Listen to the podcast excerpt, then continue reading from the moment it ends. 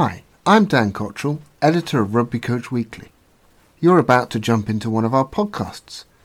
If you want to find out more about this podcast and also all of the great content, drills, activities, games, and advice on the website, then go over to www.rugbycoachweekly.net. I hope you enjoy the podcast. Or um, offload and then get back up to go make the next breakdown or to the next play. How quickly they can do that has a massive effect on the team. Rugby Coach Weekly presents The Coaching Knife, where we cut to the root, cut out the fluff, and challenge the masters of their domain to cut to the chase. Welcome to The Coaching Knife, when we cut to the root of the matter.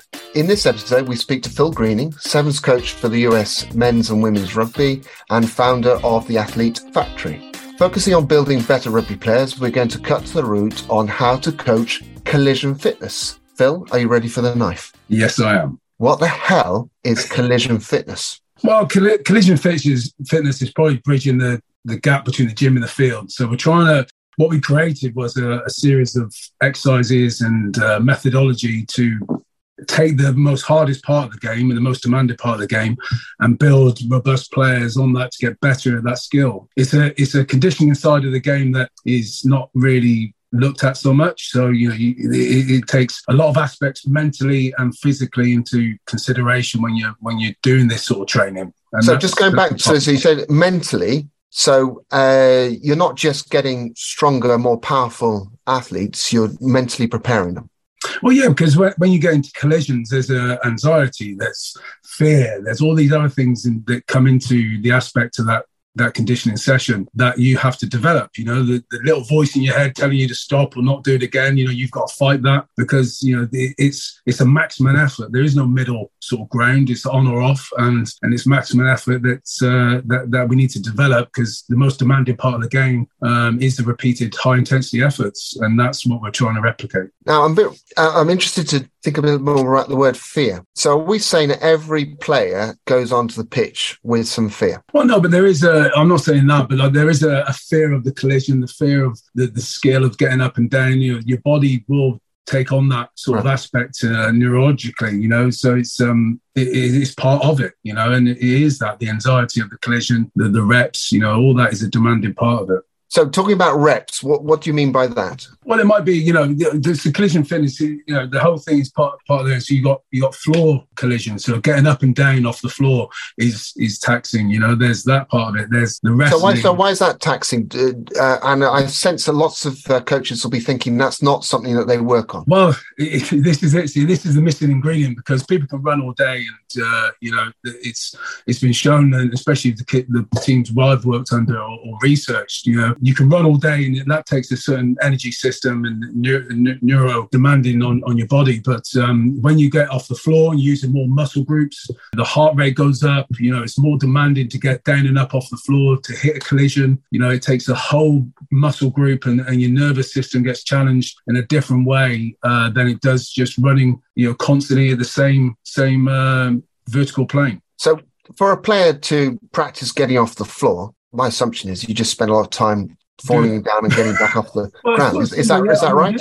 If you look at you look at the game now, you know, back in the game we call it, and we judge that, you know, on our data that we collect from players, you know, the speed of them being able to make a tackle and get back up on the floor and get back in the defensive system, or or offload and then get back up to go make the next breakdown or to the next play. How quickly they can do that has a massive effect on the team. And then that's a ripple effect across the team. If everyone is under, you know, look at the sevens, we're trying to get them under two seconds to be down and up and then back in the game, back in the system. Um, so, sorry. So when you measure that, then, I mean, obviously, uh, grassroots coach aren't measuring exactly two seconds, but it's, it's what does that look like? So a, a player makes a tackle yeah, makes a tackle, and then then it's about how quickly he can transfer his body weight and the movement and of his body. Um, you know, to understand how to get up and get out onto back to his feet quicker. So we work a lot of ground agility drills. Um, you know, we, have took I've took this from from wrestling, from you know all different sports where you know you can build that in to make you more efficient to get off the floor and back into the game, and that's a huge. So if you if so, uh, we've got a coaches listening in now, and uh, they know that they want their players to get back into the game. So, got some easy takeaways for a player who's just made a tackle to get back in the game. Where you say, well, number one, always do this. Uh, yeah, I, th- I, think a lot of it. We, we, I work on on the outside legs and arms. So if you imagine if I've made a tackle here, if I use this arm to whip it round and my extra leg does the same, that brings my hips back around. I can lift myself off the floor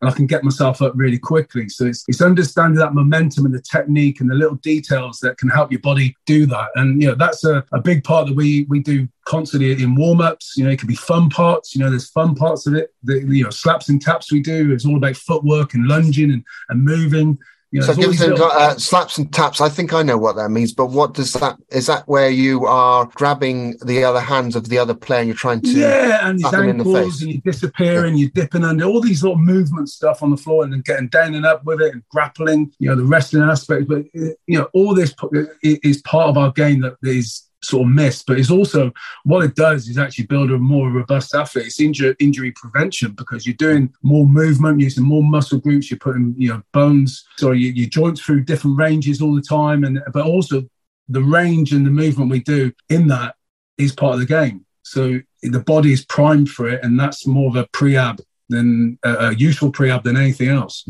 In a, in a game and sevens, uh, which you are working with predominantly at the moment, uh, that's 40 minutes of very high intensity work. Now, if a, if a player makes a tackle in the first minute of the game, would you expect them to have the same get back into the game time as in the 14th minute of the game.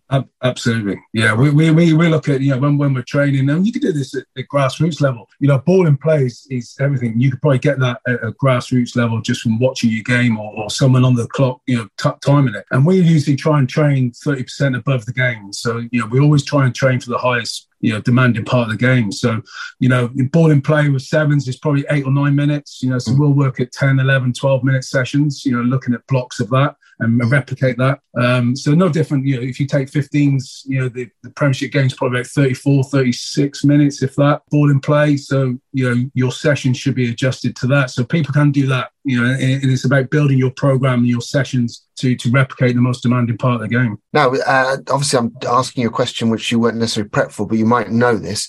How many times has the player hit the floor in the game? Uh, within sevens.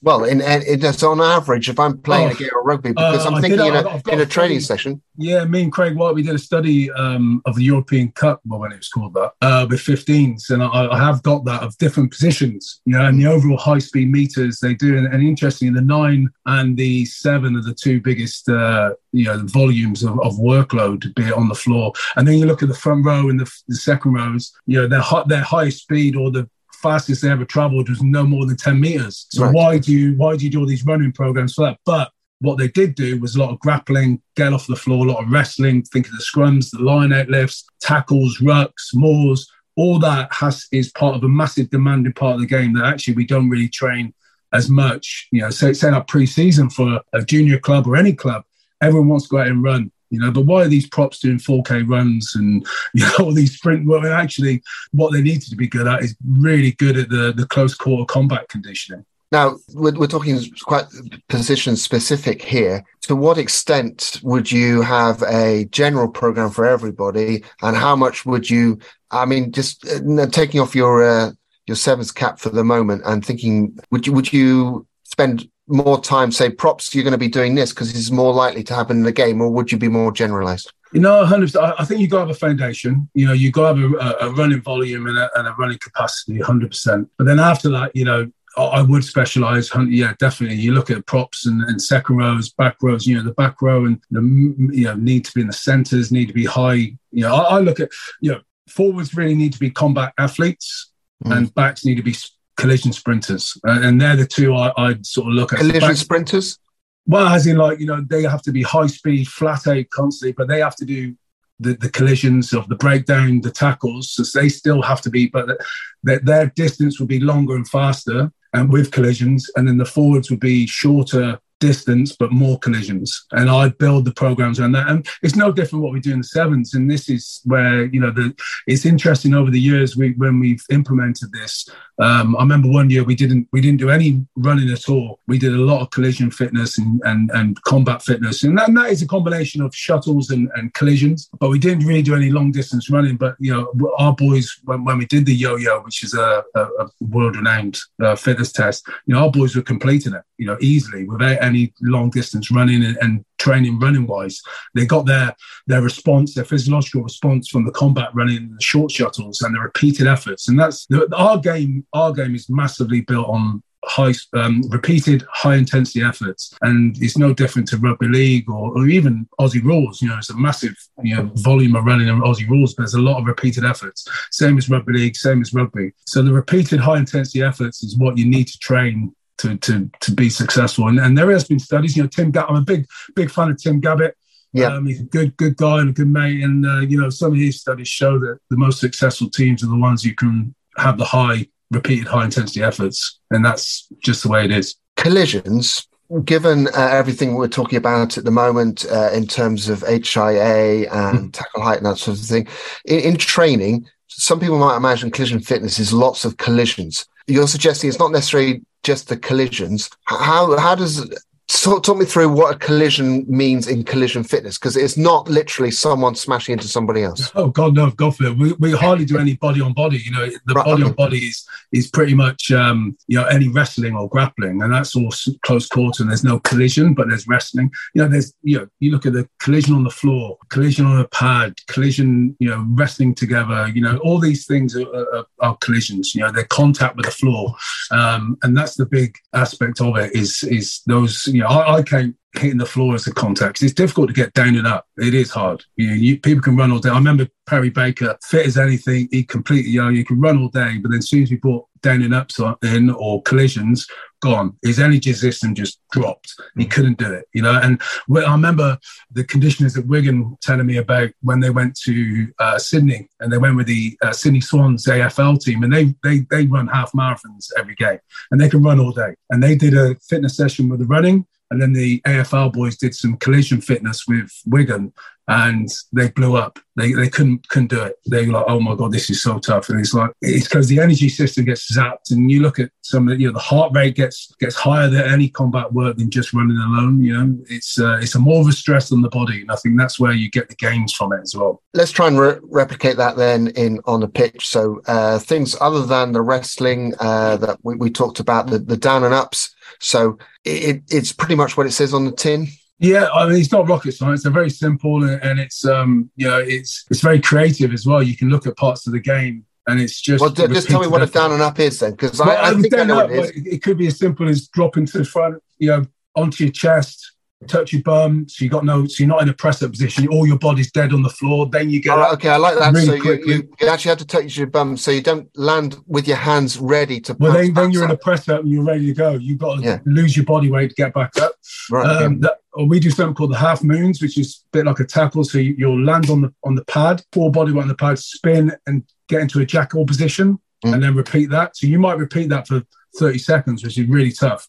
30 seconds off, go again. It might be bag flips. It could be simple as make a tackle on a tackle bag, spin, lift it up, go again, and just do that for 30 seconds. It's, it's as simple as that, but it's so um, exhausting on the body. And as I say, it just uses a different energy system, and, and it's it's important part of our game, really, the double efforts. Or, you know, with the sevens, we, we do a lot of um, what we're doing currently might be if we're working on uh, an attacking uh, aspect to the game. It might be clear uh, a pad off, off a ball. It then might go uh, sprint five meters, get a ball, carry into a pad, present, sprint back, play a ball away. That's three efforts really hmm. quickly. That's it. That's your repeated effort. Then you rest, go again, and we, we do bakes of this, sets of that. So it's it's that repeated high intensity effort which makes a big difference. And ruck pads are and tackle pads and tackle bags are still a useful aspect of this? Oh, huge! Yeah, I mean, even like um, you know, there's one with wrestling. You can you can put a band around the tackle cylinder, mm. um, and I'll hold the cylinder, and you Dan get on the pad like you're wrestling it and trying to keep it up, or drive it forward and use bands and ropes.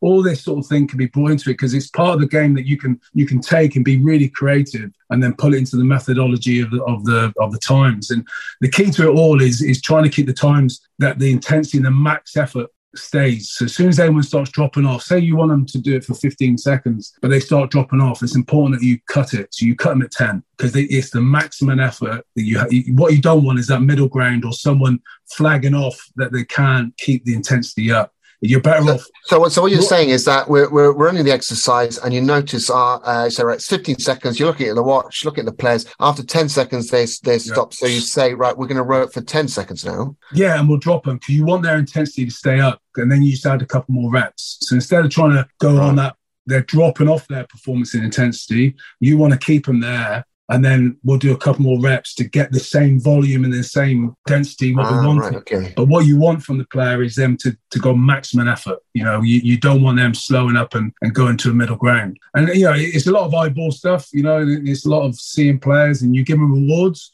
Like you go harder this next rep, lads, I'll cut it. You know, or if you go hard early, I'll cut it. You know, and and then you just add a couple more reps on, so you get the overall volume, but you get the intensity that you need to grow.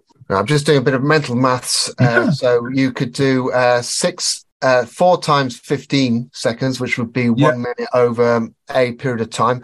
Yeah. Or you could do six times 10, and yeah. six times 10 might be better than four times 15. Yeah, because because you don't want them to, you want that intensity. You know, you need the intensity, otherwise you won't get the the, the responses you need uh, and the adaptation. And um, you know, we, we do that. We do a lot between our skills or, or, between our rugby as well. So we might drop down. We might plan the session that we do. You know, a, a handing drill into three minutes of of combat conditioning into some attack drill, combat, and we build it like that. So they're getting a stimulus into under fatigue, into a stimulus into fatigue, and, and we build it that way. And just quickly, just to finish off, if I was running, so I'm, I'm now going to go down to uh, the training session. My players are delighted that I've spoken to you because they're going to have the hardest session yet. I'm going to run, say, six reps of 10 seconds. How much rest will I give them between? It's usually one for one. Yeah. So you know, 10 seconds on, 10 seconds off. And you, you do that in partners. So, you know, especially with bag flips or half moons.